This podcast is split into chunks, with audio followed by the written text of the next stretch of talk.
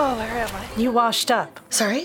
Welcome to the island of discarded women, my friend. I used to be somebody. Are you that woman on the radio? Your island job is peladora de papas. Sorry, what? Potato peeler. 87% match for your skills. Okay, that's not... Anyway, what is the second best match then? Host of the Island Podcast. Are you kidding me? No, see, that's me. That's life perfect for me. Life is an up-down roller coaster ride.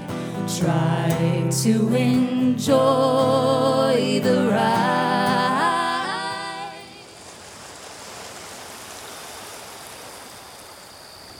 Oh my gosh, the stars, Day, are so bright on the beach tonight, huh? Yeah, they're gorgeous. Wow, look at them. You know, it's kind of like those Webb telescope images. Okay, those are crazy. Okay, no, those are super crazy. Like totally unbelievable. Yeah, totally amazing. Unbelievable. And those images that look like mountain ranges. Mm. What is that? Mm. I think those are like tons of galaxies, like waves of them, I guess. What does that even mean, waves of galaxies? What does that even mean? Yeah, I have no idea, Sue. Don't ask me. Okay, you know who would know? Mary. Oh, I know Mary. Mary would know. And she would totally tell us about all the galaxies. Yep. We're still waiting for a new computer chip, right? Yes. Our favorite AI assistant is down because she needs a new chip. Yeah. And it hasn't arrived yet. Mm. You know, maybe this new CHIPS Act, right, that they just passed, maybe they'll get that supply moving and we can get Miri back in the groove, right? Yeah. Go Brandon! Okay. Can we talk about this Brandon thing? I think we should talk about this Brandon thing. So, okay, so what? No. We don't talk about Brandon. No. Okay, we're going to talk about Brandon. All right. Fine. Okay, so it was a super ugly thing at first, right? And then Joe Biden embraced it. And he was like, yeah, go Brandon. I'm cool with that. It was, it's kind of like Obamacare. Remember Obamacare? It was like derogatory. And then Obama said, actually, I do care. So let's go with Obamacare. Oh, I can't stand these stars, though. They're just so vivid. Mm. You know, growing up in Tucson, we always saw stars because we didn't have streetlights. Like, no streetlights? Like, virtually none. I mean, there were some, and if they like on major boulevards, but they had to be really, really dimmed low, and on the highways, and then we moved out to the desert, and there weren't any streetlights at all. Oh wow! I mean, they have this dark skies ordinance thing. It's for the telescopes, like the Webb thing. Hey, that's kind of cool, actually. Yeah, and the observatory, so they can see. No, it's totally cool. It's totally cool. Great. Yeah. I mean, it was dark. Was it too dark? Like scary dark? Well, think about it. When I was a kid, it seemed scary dark to me. Yes, when the coyotes would howl. Oh, and why was that scary? I don't know. It just felt really dangerous. You know, the coyotes where we live, they're not like here, where they look like cute little wolves. Oh. I mean, the coyotes there, they're skinny, they're scrawny, they're vicious, they're super hungry. Oh. Nothing is off limits. Garbage, house pets. But nothing. Not humans, right? No humans. Well, not technically. But I remember one time my dad was outside trying to keep 12 of them away from our garbage can, and he finally just gave up. It's like, all right, fine, take the garbage, fine. And then it's like a huge mess the next day. Mm. And the weird thing about the coyotes, I never remember seeing any baby coyotes. They must procreate. They have to, yeah. I never saw babies. Okay, we would tease tarantulas. What? That would crawl up on our back patio. I mean, they're hairy and they're gross, but they're really slow moving. Oh. So you would take a pebble and you drop it behind them, and they would be like, "What is going on?" And they would leg by leg turn around to see what was going on. And then when they turned all the way around, you drop the pebble on their side, and they're going, "What is happening over here?" We would do this over and over again. My mother would say, "Stop torturing that poor tarantula." Desert, definitely survival of the fittest. I mean, that's what's going on, right? Yeah. And the coyotes, they can't survive individually. Hmm. I mean, I never thought about this before, but they have no power alone. And they travel in packs. I mean, it's a mob mentality thing, and that gives them their power, their voraciousness. Hmm. Right. I feel a metaphor coming on, Sue. Oh, shoot, I never even thought of it. Okay, yeah. Right. All these folks blindly following the pack, howling at the stars, praying they come across some garbage to sustain them. Mm-hmm. And don't you dare get in their way, Brandon. So, before we go, funniest meme this week. What's the funniest meme you saw this week? Oh, okay. So I saw this meme with Hercules and Meg, okay? Hercules says to Meg, "Aren't you a damsel in distress?" Why does he talk like this? Okay, listen, Hercules has to have something not going for him. You know, it's his voice, okay? Like mouth work, teeth work? Okay. "Aren't you a damsel in distress?" And so then Meg answers, "I am a damsel. I am in distress. But I've got this. Have a nice day." Isn't that great? What? I love Meg. She's great. Okay, so here's my favorite meme. Okay. So it's a picture of Jesus. It's one of those sort of Italian Renaissance classic paintings of Jesus. And he's got aviator sunglasses on. And he says, "So there I was, the only white dude in Jerusalem." Oh, gosh. Please welcome our music guest for this evening, Courtney Yasmine. Courtney, come on up. Okay, Courtney, take it away.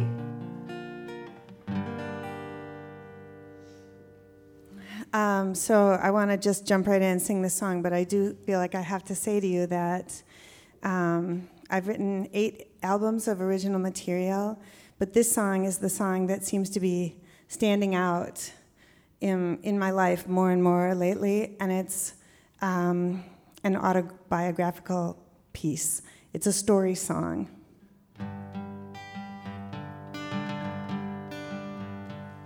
Boom, boom, boom, boom, boom, boom, boom. Boom, boom, boom, boom, boom, ba, ba. I was married to Bob Dylan back in 1978, way up on the borderline with only his voice and my to be a distraction from the cold winter's nights. I came up from Chicago when there was nothing left to save. I up and stole my daddy's car, drove by the Northern Star, looking for salvation and a place to lay my head. Gone away, my home, my family, and my faith. Gone away, gone away. Nothing ventured, nothing gained, gone away, gone away. I came up in the summer, but the winter soon set in. In the homestead of my grandfather, with the ghosts of my ancestors, I've reckoned with my sins. My grandfather, he had died and left the place to me. A native found him years ago, face down in the blinding snow. His ghost, it hovered over me when the winds howled round the door. Gone away, my home, my family, and my faith. Gone away. Nothing ventured, nothing gained, gone away, gone away. In Hibbing and Virginia, I played from bar to bar. I would sing the harmony. No one heard Bob's voice but me, knowing he was there gave me the courage to set me free. I tried not to look back. I switched my rail to another track. I left my family far behind, and none of them got out alive. The songs were my companions when the loneliness set in. Tell me lies, tell me lies. I don't care who they were written for, those lines should all be mine. Tell me lies, tell me lies. Your words all glowed like burning coal, and I was on my knees, you know. My heart aches for you still, you know. Ha ha. Bum bum bum bum bum bum bum bum bum bum bum. When I was only 8 years old, my grandfather, God bless his soul, said, "Little girl, take a tip from me. Wear your heart upon your sleeve. When your love goes, let him leave. You can't hold on to what's not yours to keep. Gone away, gone away. My home, my family, and my faith. Gone away, gone away. Nothing ventured, nothing gained. Bye, bye, bye, bye, bye, bye. Burn it all in the fire we made. Uh-huh, uh-huh. Only goodness will remain. Ha, ha, ha. Bum, bum, bum, bum, bum, bum, bum, bum, bum, bum, bum, bum, bum.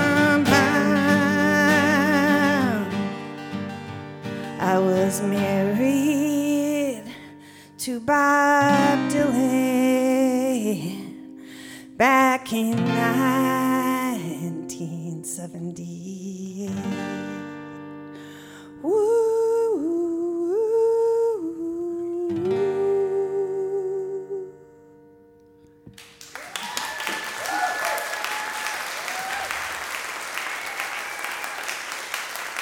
Thank you, Courtney. Courtney, thank you so much. And Zibby singing backup. Yeah, thank you so much, Zip. Thank you, Zibby.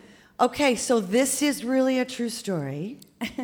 It's for real, a true story.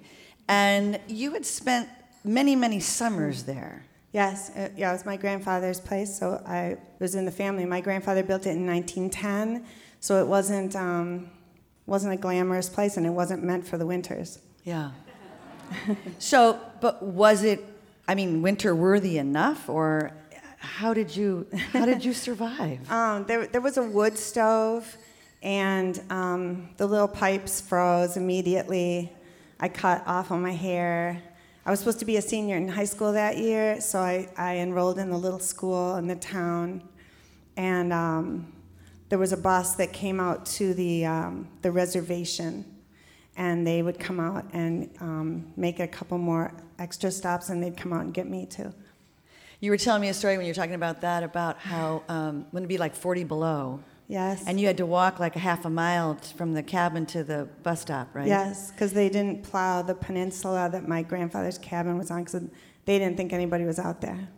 And the bus driver said one morning, he shared with you that every morning when he left, he would tell his wife, "Kid's not going to be there. It's way too cold. She's not going to be there." Yeah. And you're always there. Yeah, yeah. And then one morning, I was pulling the ice chunks off my eyelashes, and the bus driver says, "Hey, I want to tell you something. My wife and I have talked about you so much, and you've been here every morning, and my wife had a baby last night, and we named her after you." Oh. And the whole Bob Dylan thing, you talk about finding a cassette of Bob Dylan music, and you figured out a way to listen to it in your grandpa's cabin. I was already a songwriter. I had performed my first song when I was 10 on guitar at my big church in Chicago for their first acoustic service in 1970. Wow. So I was already doing this, but I didn't know about Bob Dylan. Being from Chicago, I just didn't. And some kids up on the Iron Range gave me a cassette tape, and it just said Dylan on masking tape. And then I had this dictation machine that was probably from the 1950s. That was my grandfather's, and I popped it in there, and I just couldn't believe it. It sounded like it sounded like what I was going through. And you talk about how it saved you, basically. Yeah, it saved me. You wrote a book. Yes. You've written a book called A Girl Named Sydney, The Coldest Place. Mm-hmm. So it's a novel, but it's really your story. Yeah, because, you know, my mom is still alive. Enough said. Okay, so how long were you up there? So I was up there that winter, and in the spring, the principal of the school said, you know, you're a really good student, you have really good grades, you need to go to college. And I was like, well, that's not happening now. You know, forget it. I'm just going to go play in the bars with my guitar. I'm going to be okay. And he said, I think we found an answer for you. And he gave me a Greyhound bus ticket, round trip, for one day. And I left from Virginia, Minnesota, and like 5 o'clock in the morning, dropped me off at the St. Paul bus station. And he had given me a piece of paper. This is February, March of 1979, that had the name of the head of the English department at Macalester College, who was from up there. And he had set up an interview with me. And they gave me a full scholarship for my songwriting. And yeah, Macalester also saved me. But all the rest of those years that I was on my scholarship, I lived in the cabin. I'd go back to the cabin, and I work at the nearby resort in the summers. So I'm definitely an honorary Iron Ranger. Tell us about the Legacy Grant program honoring the music of Bob Dylan. Oh, okay. That's a cool thing. Oh, so this song that I just played for you, with the proper name of it is Gone Away. And in parentheses, it's called Married to Bob Dylan. And my band mates and I, we've played that song. I wrote it, it was on my very first album, and it's on a newer album now, a new recording of it. So I wrote it when I was in my 40s, and I'm 61 right now. And I've played this song all over America, all over Europe. But suddenly this year, in 2022, a northern... radio station KAXE FM, they put together a Bob Dylan legacy grant for artists in the state of Minnesota who have been influenced by the work of Mr. Dylan. And God bless them, they thought of me, and they used my song, and I got a check in the mail, which for a starving artist is a big deal. And it was a much bigger deal that I got this thing called a Bob Dylan Legacy Grant Award. Yes. For my little crazy song called Married to Bob. Courtney's going to be back to sing a second song, but I have one more question for you. We were talking earlier. You told me about performing. I think you were in the UK, and you told me about performing. And some guy came to you and said, "What are your plans?" Because you were older. This happened. Just like 2.5 years ago, right before the pandemic. Yeah. Yeah, a man came up and he said, you know, I love your music, I love your voice, but, I mean, you know, clearly you're an older woman. Why are you doing this to yourself? And what are you possibly hoping can come of this? And I said, I'm trying to make it big.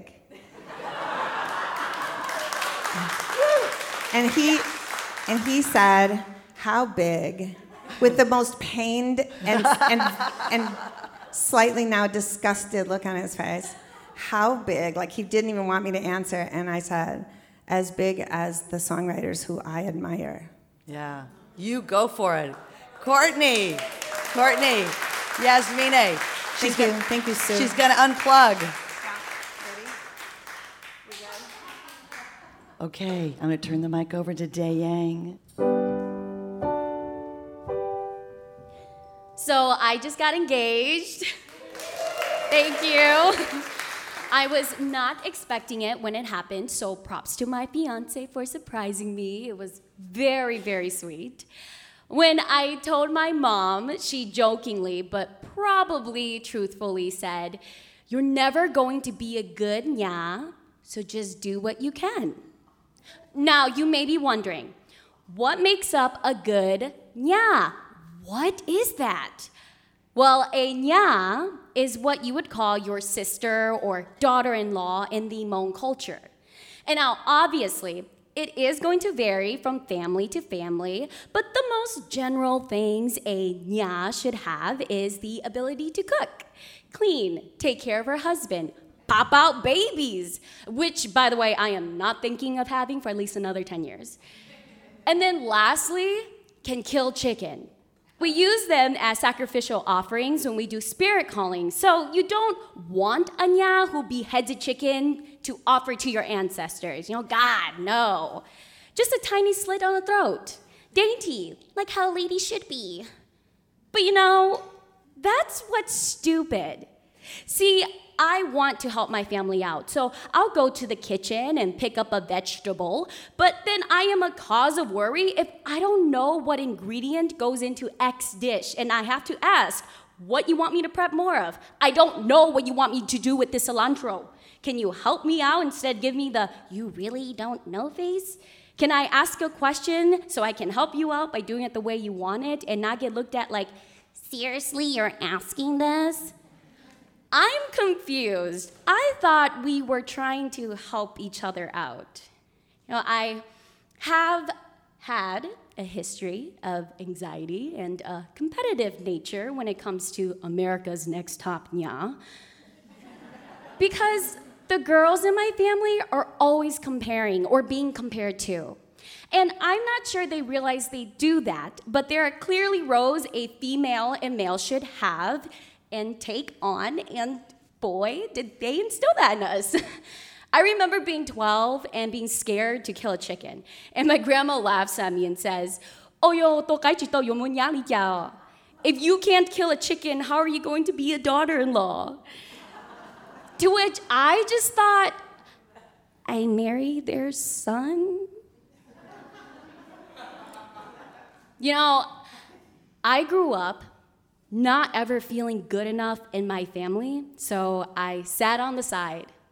You know, not feeling good enough, so I just agreed that I'm contributing to the failing Hmong youth in America.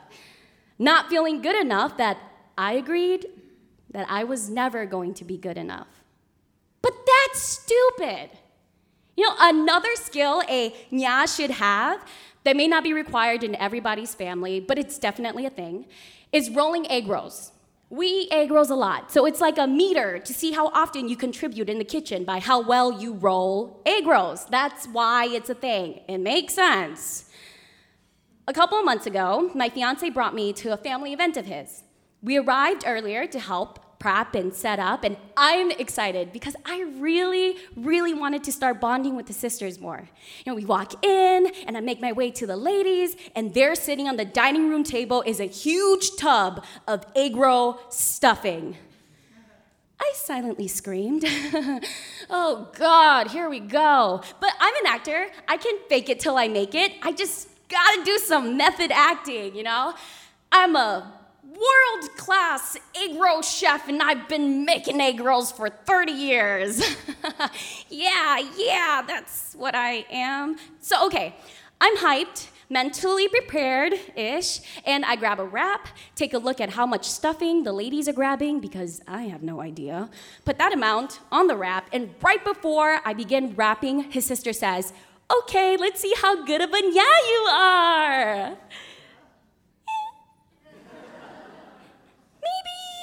It was the fear in my eyes, but she laughed and said, don't worry about it. It's just us. Just roll it tight enough to fry because we're going to eat it, whether it's too long or short or ugly. Yes, egg rolls can look ugly. It's a thing. As I am engaged now, planning a wedding, as well as preparing to become a nya, I'm not too worried about where my worth lies. And where is my fiancé in his training to be a vow, the equivalent of being a nya? Well, they don't have boot camp for learning how to be a good son-in-law. Isn't that stupid? In fact, I asked my dad if he had a regime to follow as a young lad on how to be a good vow, and he simply said he had to learn as he went. That makes sense. So that's what I'll do. I'll learn as I go. I am going to be a nya as me, I'm going to do what works in my relationship as me, and I am enough as me. And there ain't no chicken or egg roll that can tell me otherwise.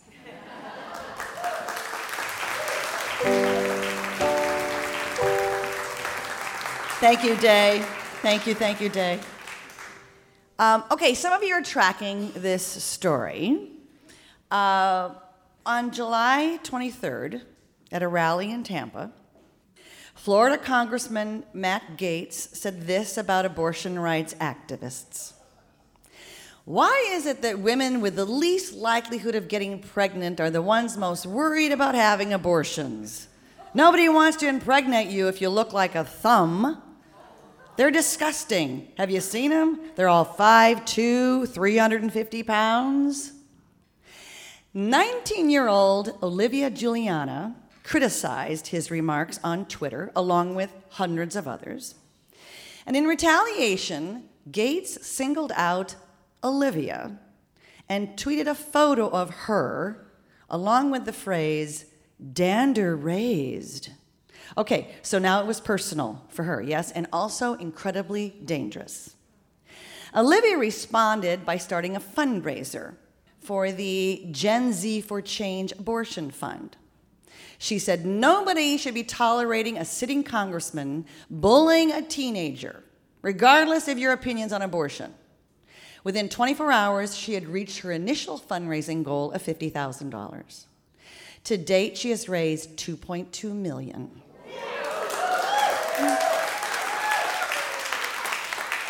And she has chosen 50 abortion funds in various states that are gearing up to receive an influx of patients from places where abortion has been banned or restricted. So Olivia Juliana grew up as a queer Latina in a small, conservative, rural Texas community. She said, I've been mocked, ridiculed, and harassed for most of my life. I will not tolerate that kind of behavior anymore. Now she's being asked to endorse candidates and speak at rallies. She's fielding crazy offers to pay for her college tuition and for big, huge jobs when she graduates. She's inundated with daily requests for TV appearances and photo shoots. And she's 19 years old. When I was 19 years old in 1976, I was starring in my very first professional theater gig. I was playing the role of an elderly woman who poisons lonely men to put them out of their misery, otherwise known as arsenic and old lace. Okay, the fact that I am still not old enough to play the parts that I played when I was 19 years old is not lost on me. But you know what? Okay, so I was doing my thing, right? I was trying to start my career, and that's okay. You know, we can't all want to change the world when we're 19. So there's no real need to compare what Olivia's doing now and what I was doing then. But you know, there is one thing that I did have when I was 19 years old that Olivia doesn't have. I had the ability to make my own decision legally and safely about whether I wanted to have a child. She does not have that. So to say we're going backwards 50 years is not just hyperbole. It is happening. Olivia Giuliani was bullied and fat-shamed by a grown-up congressman. She organized and she fought back. And as we say on the island, WW shush, when women show up, shit happens. Yep. Thank you for showing up, Olivia. We see you, we hear you, we believe in you. Yes.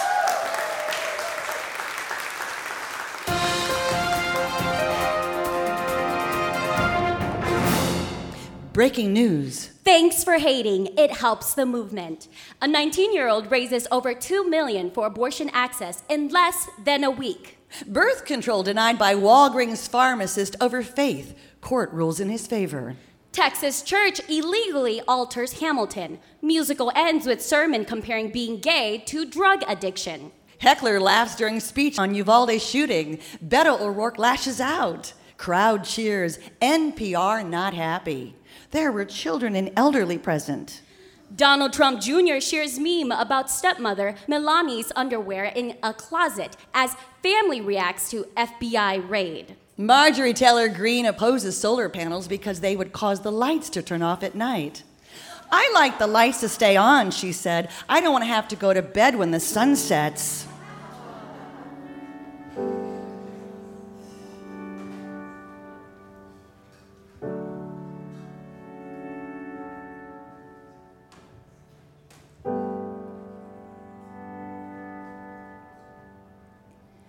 I'm shutting out the noise. That story's on replay. Who's getting screwed today? Stop scrolling through my phone.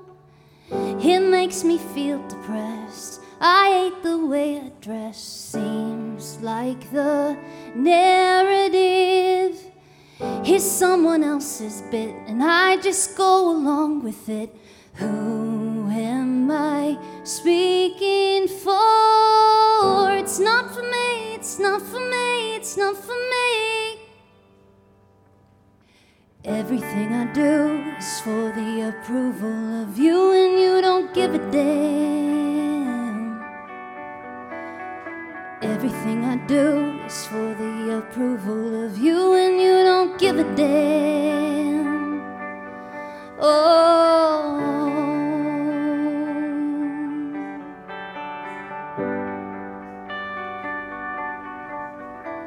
Stop staying up all night, reading between the lines, watching someone else's life. All the trends, all the headlines, like a crushing weight build on my soul till it breaks. It's so loud I can't hear myself. Is that me? Is that me? Is that me? Everything I do is for the approval of you, and you don't give a damn. Oh, everything I do is for the approval of you, and you don't give a damn. Oh, everything I do is for the approval of you, and you don't give a damn. Oh, everything I do is for the approval of you, and you don't give a damn. So from now on I'll be true.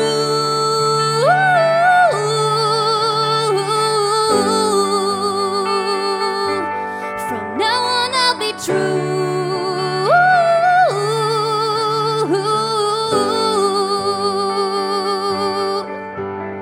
I started boxing up my house, I'm trying to get that clutter out. It feels so noisy in my mind, and I just need to simplify.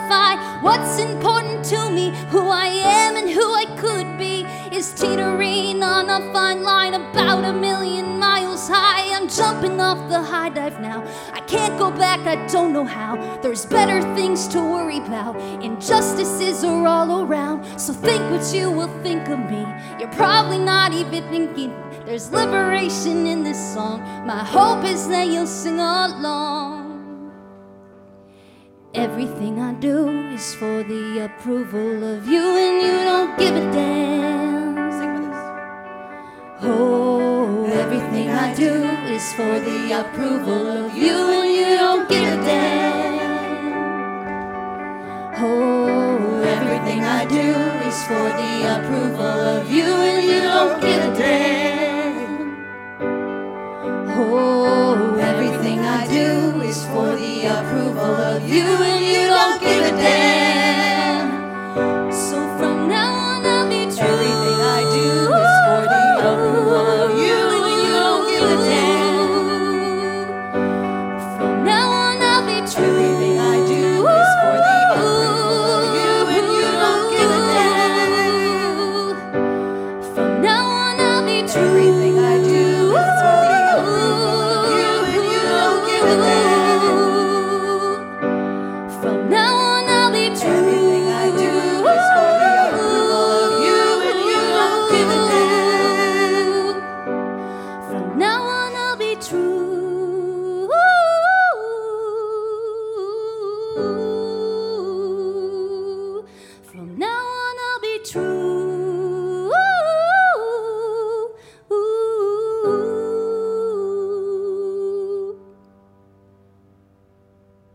Zibby Lasky. Zibby Lasky with Kyle Kimlin. Kyle Kimlin on electric guitar. Thank you, thank you, thank you so much. Thank you. A very good friend of ours, Peg Guilfoyle. She's a wonderful writer and an observer of life. And her current work is in a series she calls Motley Peg, essays about anything and everything. Her latest book is Singing All the Verses, Essays from a Moon American. And you can find all her writing at pegguilfoyle.com. Now, Peg sent this beautiful piece about this summer road trip to me, and I was so hoping that she could share it on the show tonight. But she wasn't available, so she asked me to read it. And I said, okay, I will. So here is Summer Road Trip by Peg Guilfoyle. One of the signature aspects of the pandemic for me has been a profound sense of confinement, which may be why I found such pleasure this summer in modest solo road trips. The Midwest world is beautiful, even though driving alone at 65 miles per hour allows only brief, impactful glimpses. Then the beauty is behind you, and you are moving on. US 31, what we used to call a divided highway, runs south in the state of Indiana, bisected by crossroads large and small. It is immensely and entirely flat. Still, after a long constriction, one's eyes are fresh to everything. Here are quick mental snapshots I caught from behind the wheel, driving alone straight down the center of the country. The side of a freight train in the distance, headed east, with 13 tankers and 3 graffiti-covered boxcars, incongruously urban, no caboose, and the long Doppler howl of its whistle as it crossed the highway. Local radio stations with crop reports and funeral announcements and ads for very small businesses, read by very earnest, thespian-oriented employees. Empty perimeters of shade trees, geometrically square, like former farmyards.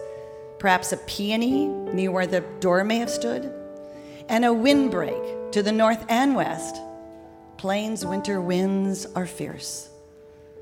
Long-legged farm equipment towering over the young rows, meant to leave room for the crops to grow tall.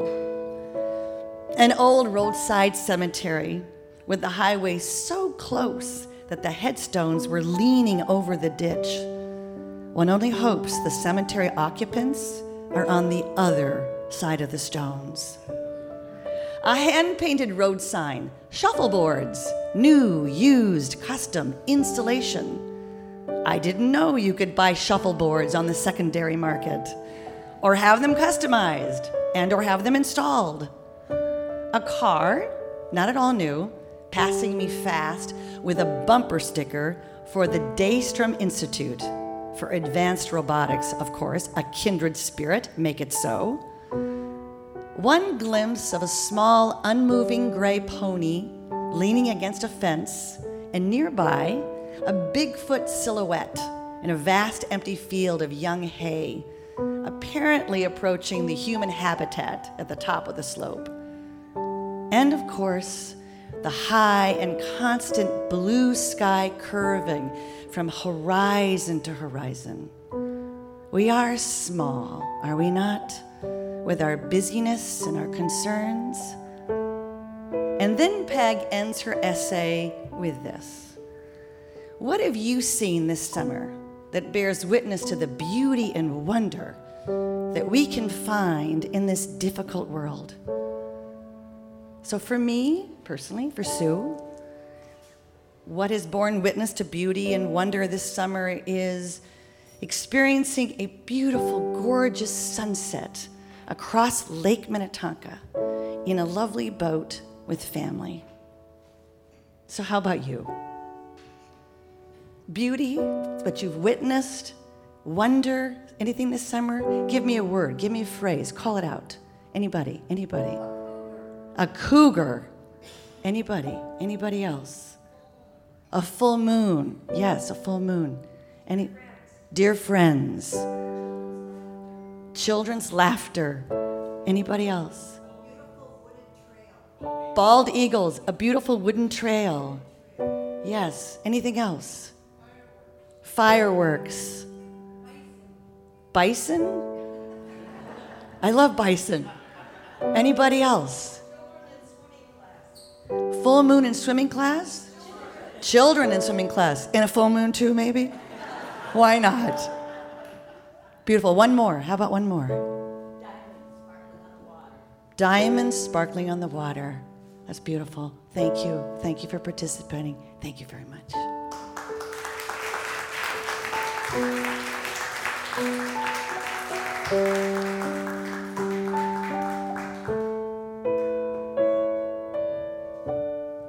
Thank you, Zibby. Courtney Yasmine, song number 2 coming up here. Come on up, Courtney. All right, Courtney. So, for this next song, you said that you just recently discovered that you have lived both at the headwaters of Minnehaha Creek and now at the place where it empties into the Mississippi. Yes, I discovered this during the pandemic. I had recently moved into the city to a small house near the Minnehaha Falls, and I got a new puppy during the pandemic, and so he took me on some walks, and I realized that we were walking to the place where the Minnehaha empties into the Mississippi River, and it's that point in the Twin Cities, very beautiful. It seems like a cathedral or something. There's something about it. It's really, really great. Wow, cool. And the song is called The Creek, and you were telling me just recently that it was named in the top 10 of an independent music chart, The Fab, in the UK. Yes. As one of the best new original song recordings of 2022. Yeah. Yes. So, here a little song about the Minnehaha Creek. I know, from the UK. Right, so the British like it. This is Courtney.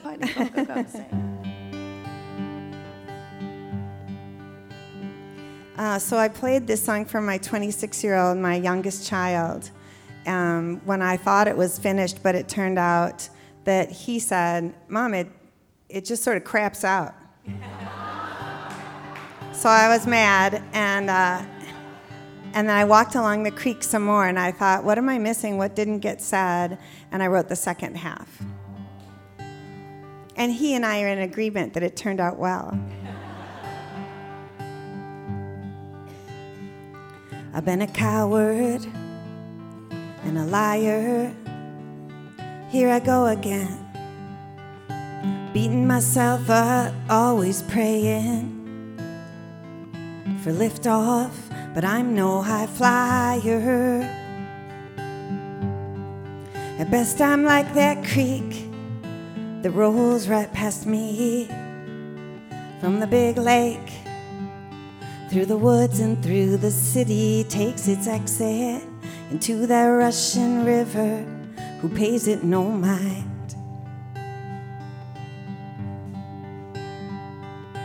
Babbles along, cheery and unknowing, takes the scenic route, spends its energy, uses itself up with every twist and turn, and finally gives itself to the whole, disappears completely into that rushing river, who pays it no mind, doesn't have time. Oh, but what a joy each day brings, with its twists and turns and waterfalls. Oh, what a joy it brings. Eternally I am that water, rolling free. I am that water, rolling free. I am that water. I was stuck on reflection. Couldn't make myself into what I wanted to be. There was nothing, no, there was nothing ever good enough about me, not that I could see.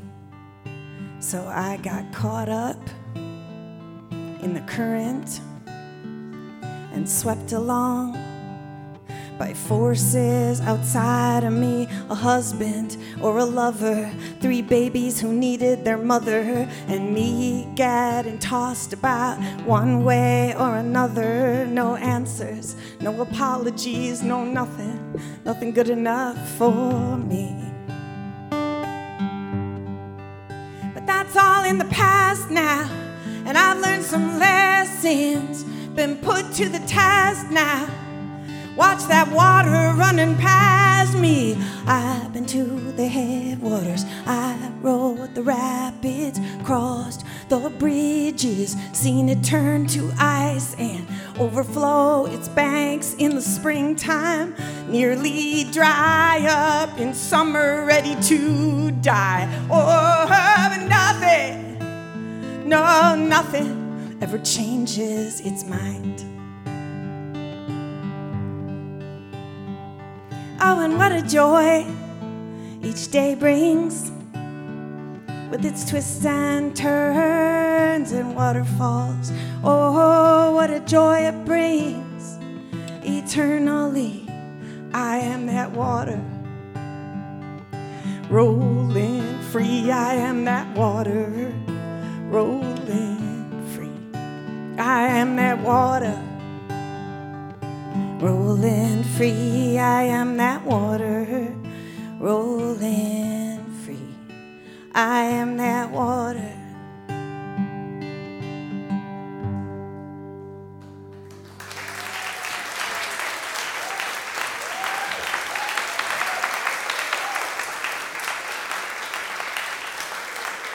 Courtney, thank you so much. Just beautiful. Thank you so much, Courtney.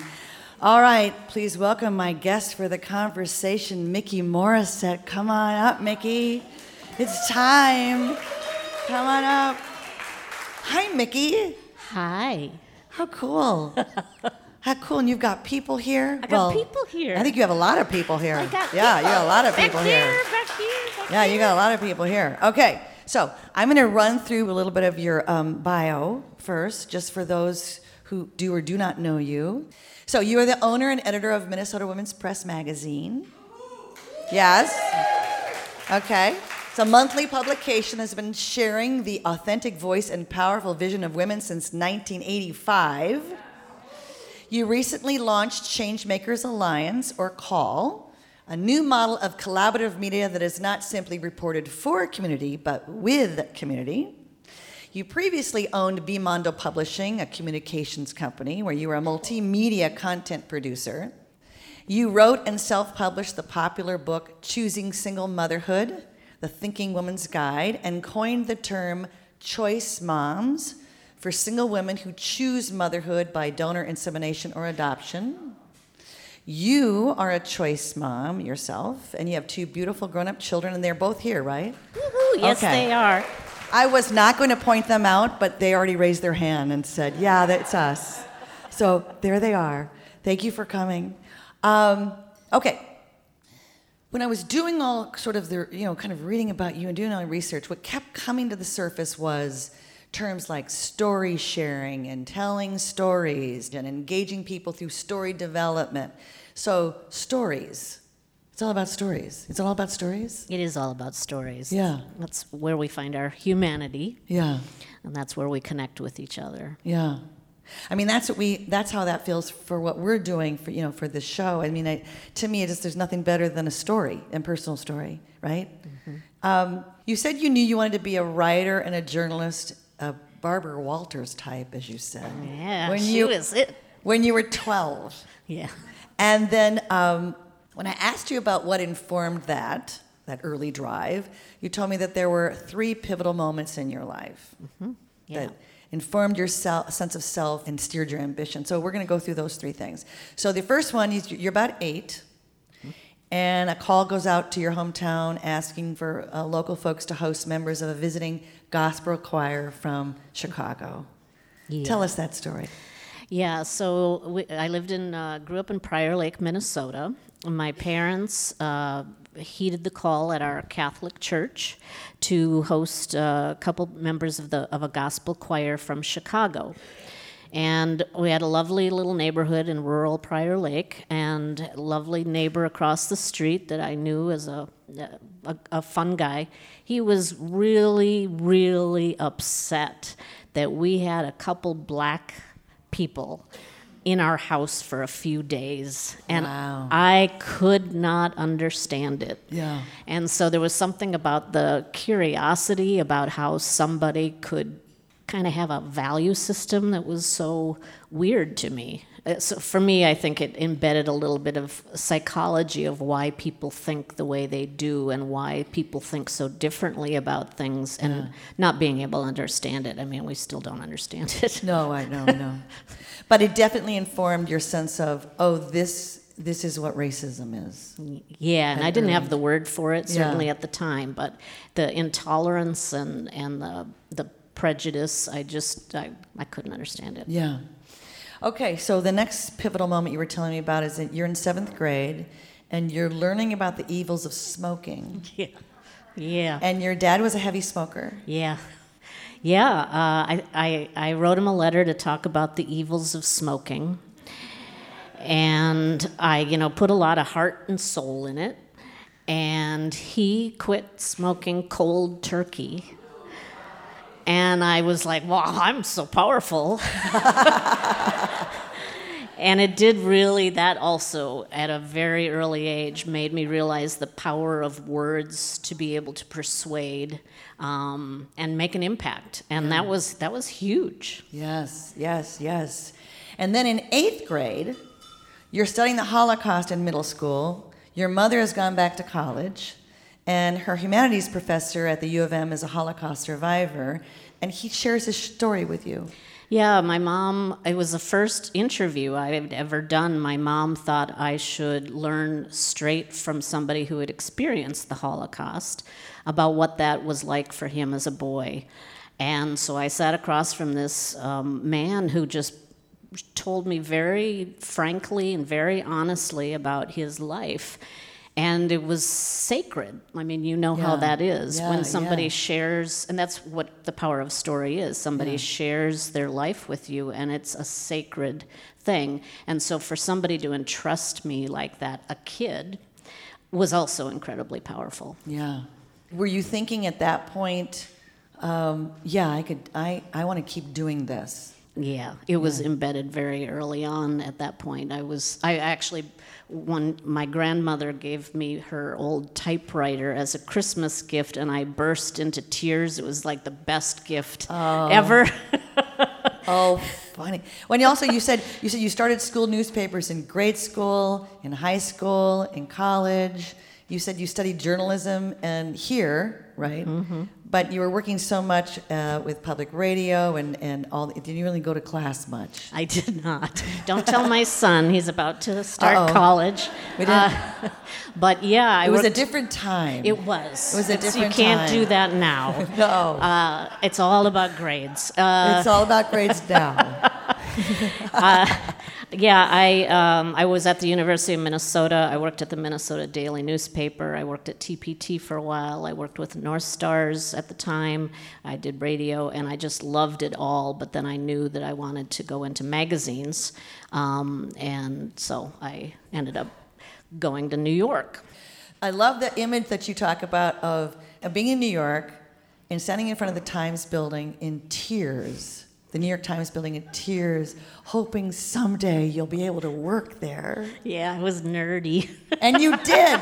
But you did work there. I did. Yeah, you did. So it paid off. The tears and all of it paid off. It did. I even went to St. Patrick's Cathedral. I was a lapsed Catholic by that point. I even went there and prayed. Oh, the power of prayer. Sometimes it actually works. Okay, so... You married a coworker, a writer reporter at the time in New York. Actually, Sports Illustrated. I was at Sports Illustrated for kids. He was at Sports Illustrated. Okay. that relationship did not work out, so then you were dating another coworker. Mm-hmm. We just worked all the time, so it's the only place we would find people. Sure, of course. But what's interesting to me is moving into the choice mom situation. And so you were talking about your body clock was ticking, mm-hmm. and the boyfriend wasn't interested in moving forward, mm-hmm. right? Well, I think I very point blank said, I would like to have a child with you. And he wasn't quite, because I think I was 35, 36. And he said, well, what time is it? I gotta go. I gotta go. He was nice, though. He took me out to a very nice poetry reading in Soho and then for my birthday. And then the next day, we broke up. But wow. Yes, I was ticking, so. Was that when the whole idea of, I'm just going to go ahead and do this by myself? Yeah, I mean, at that point, it's like, well, this is what I want to do. Let's figure out how to do it. Yeah. And, so I was, 36. And then at the same time, Murphy Brown. Oh. The Dan Quayle Murphy Brown thing, remember? Murphy Brown is destroying America or whatever. I have his real quote right here. It doesn't help matters when primetime TV has Murphy Brown, a character who supposedly epitomizes today's intelligent, highly paid professional woman, mocking the importance of fathers by bearing a child alone and calling it just another lifestyle choice, which is what it is. So there was that going on, but you're like, yeah. Call me Murphy. She was a journalist on TV. It was another role model. That wasn't a heavy lift. So were there rule books and support groups and clinics? And I did not know at the time if there was. I just knew I had to figure out how to do this. And so I figured out how to do it. And then I decided that I needed to write more about it because there were so many women that were making the same choice. So without the resources. Yeah. And as a journalist, that sort of kicked in for me. It's like we need to talk to fertility doctors, adoption experts, people who can talk about what it's like to grow up without a father, what it's like to grow up in a single-parent home, how to not mess up your kids. And then I interviewed choice kids, people who were older and had grown up in that lifestyle, and other women who had made this choice, and also the things that they were afraid of. So it was a big book. Yeah, and so the book is called Choosing Single Motherhood, The Thinking Woman's Guide, released in 2008. And as I said, you coined the phrase choice moms. And then there was a website, discussion groups, eventually a podcast. And you got a sponsorship from a sperm bank. Mm-hmm. And they liked me. I love this. And you were talking about you travel and you give workshops about choice moms and sperm. And you wrote an essay in 2013 titled, All About Sperm. And I just love your opening line, and I'm going to quote you here. This is your opening line on this essay. In a few hours, I will stand up in front of a room full of people and talk about sperm for 45 minutes. I don't know, you need to go on after that, really. That's it, right. But we were talking about, you were saying that there are different workshops around the country, women would, because of sort of, geographical, cultural norms or whatever there, like in San Francisco, there was a lot of interest in-home insemination, mm-hmm. or as you called the turkey baster method, whatever. I guess that's an inside thing. New York, women would say, hey, we don't even like to do our own nails, so, right. But then there were some poignant things. There were women who came to the workshop maybe after miscarrying. It was super powerful too. The sperm bank wanted me to do these workshops, and I didn't want to just stand up there and say, "Hey, here I know everything. Listen to me." Yeah. So I instead developed it as kind of it became a support group. Yeah. Not intended, but you just gather women together in a room, and they would share their stories. And one woman had reported that she had just had a miscarriage that morning. Wow. She wasn't sure she wanted to come, but then she thought, where else did she want to be? Yeah. And so it was things like that were just incredibly poignant and great. Myriad of stories that you were dealing with. Yeah. There was one woman who had I had had a workshop in her city, and she came to a different workshop in a different state because she knew that it was too late for her. She was in her late 40s, and she knew that it was too late for her, and she didn't want to be in a room where people might know her, but she went to a different workshop so she could cry and get support about the fact that this dream, that particular dream, was dying for her. Yeah. And then Bill O'Reilly wanted you to talk on his radio show about the book. Yeah. And you said no. And tell us why you said no. Yeah. They had a staff person vet me. So we had a conversation, and the staff person wanted me to be able to say basically that men are irrelevant and not necessary, and that was, you know, a big reason people were becoming choice moms. And I said, well, that's not true. Men are not irrelevant, and I'm not going to say that. And then that, you know, that meant I wasn't going to go on the show. Yeah. They wanted, yeah, exactly. Right. Good for you. Good for you. He wanted to create a controversy that wasn't there. Yeah. But you admitted you were a little disappointed that you couldn't, as you say, tussle with him about it. Yeah, it would have been kind of fun. Yeah, that would have been kind of fun. Okay, I know your daughter's right here, but I have to tell this story. You tell this story about driving in a car, and at the time she was 7 years old, and she says, I know choice moms go to sperm bank so they can become a mother, but how do men get the sperm out? I have to. I know. I have to. It's just too good. It's too good. Sorry, I didn't tell her that, Sophia. No. It's in your writings. It is. Stalk people. Remember, yes. I do my prep. No. I found it in one of your writings. It's out there, Mickey. Yeah, people are reading it. It is. People are reading it. But it's just adorable because it's like, I'm really up on part of this. Yeah. The other part, I'm not quite sure about. And I'm usually not at a loss for words, but I really couldn't figure out how to answer her at 7. I like honesty, but I wasn't sure how to explain it, so I just stared ahead, I think. So do you keep? I know you've got this big, huge job now with you bought the Women's Press magazine.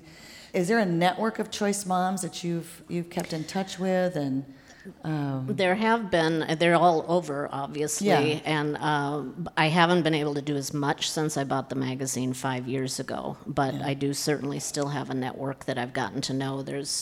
We were just in Ireland recently, and one of the choice moms there, who I've connected with for years but not really seen, we got together, and that was lovely. It's a bond. Yeah, right. I would bet.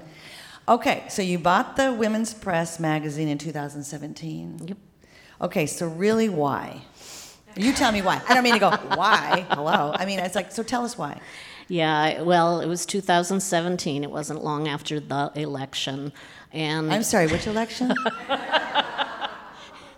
And it was definitely not time to let a feminist publication die. Right. We are the oldest running feminist publication in the country. Yes. Yes. Yes, we got some woo-hoos, yes. So I had no interest in running a business, but I knew that there was a lot of stories that we needed to be doing and that we could be doing. And thankfully, my mother, who's also here, had saved up a lot of money as a nurse in her life, and she was able to give me the down payment and then a feminist at a bank, because I was a freelance writer for a long time. I didn't have money sitting around. A feminist at a bank let me have a bank loan. And there's a feminist at a bank somewhere? Yeah. Is it called the feminist bank? Actually, she now runs her own bank. And she's in Blaine. She's been able to kind of make her mark. In Blaine? There's a feminist in Blaine? Yeah. I'm impressed. They're everywhere. It's in the water. I'm sorry. Anybody from Blaine here? Anybody? No? Close? Okay. Anyway, so the feminist Blaine Banker gives you a loan, and I just love the description. That's just so funny. So this feminist gives me a loan, and because here's what you're saying is, if she had not been a feminist, she'd go, I don't think so. Yeah. What do you think you're going to do with that? Make it big? No, I'm going to make it really big, right, Courtney? Yeah. Yeah. Well, you had worked for them, but you said you'd never been an owner before. Yeah, I was. How's that been? Well, I was freelance for a long time. I'm very good at doing things in a solo way, and people tell me what they want, and I deliver it. So yeah, running a company was a very different thing for me to do. It's a small team. One of our members is here. Yay. A potential future member is here. Yay. So we cobbled a lot of stuff together, just tried to figure out what on earth it meant to run a company. But we did have a couple of years to kind of get things rolling, and then the pandemic hit. Yeah, right. And so lovely, right. We rely on advertising from small business owners, and it was tough for everybody. But we survived, and a lot of independent publications did not. A lot of that is because we have some very good supporters, one table of people here, so it's well, and survived. And for the people listening on the podcast, it's a free magazine. Mm-hmm. Yeah, it's a free magazine, and it's the stories. Talking about stories, there's sort of no subject that you don't hit. Do you feel like you took it any sort of a different direction? I did definitely want to do more first-person narratives, to have more people tell their own stories. And since I've been a long-time editor, I can kind of nurture through that. We now have a great associate editor who's also helping dig deep. So I'm very proud that we've done a lot more with a very diverse set of voices. And so it's very enjoyable, but every month, it's a new magazine. I know. I hear you. Okay, so I want to talk real quick about CALL, the Changemakers Alliance. Tell us what that is, really. Yeah, a couple years ago, during the pandemic, we put together the 35 Years of Minnesota Women book. And one of the things that really hit me is the fact that, of course, we've been writing about the same issues over and over and over again because so many of them haven't been. ERA, for example, has not moved. Right. We are still facing a lot of gender-based violence. We still haven't been funding healing trauma. We're still having a lot of issues with transforming justice. We still have ecofeminists out there. So it's over and over and over again. And it was frustrating as a longtime storyteller and journalist to realize we're just telling the same stories. Yeah. So what we need is to get the stories plus conversations into action steps. So Changemakers Alliance gives us the opportunity to take stories a step and two steps beyond.